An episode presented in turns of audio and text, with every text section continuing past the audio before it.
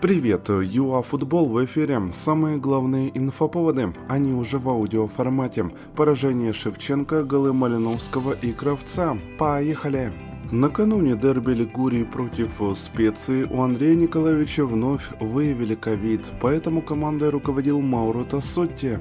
В первом тайме Джено повезло пропустить всего лишь один гол, во втором было лучше, однако вырвать паритет не вышло. Уже начали говорить о том, что Шеву могут попросить на выход.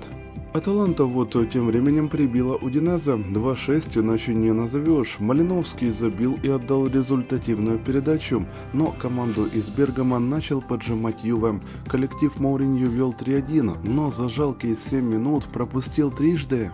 Ох и Рома, ох и Жозе. Как итог 3-4 в пользу Турина. А еще Интер Лацио 2-1, Венеция Милан 0-3, Аннаполи Сампдория 1-0. В примере Севилья минимально одолела Хетафе и закрепилась на второй строчке.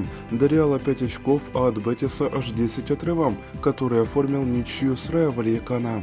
А, но еще хороший матч был между Атлетико и Вильяреалом. Карел забил с центра поля, Субмарина забила два мяча в ответ, но Кандагбия сравнял 2-2. И еще о наших других чемпионатах давайте поговорим. Воспитанник Карпат Василий Кровец забросил мяч за воротник голкиперу ударом с фланга в матче с Малагай. Но поединок завершился со счетом 2-2. Окей, а что там Лига 1? Без Неймара и Месси ПСЖ не смог обыграть Леон. На гол пакета ответил Керрер. Четвертая ничья парижан в последних пяти матчах чемпионата.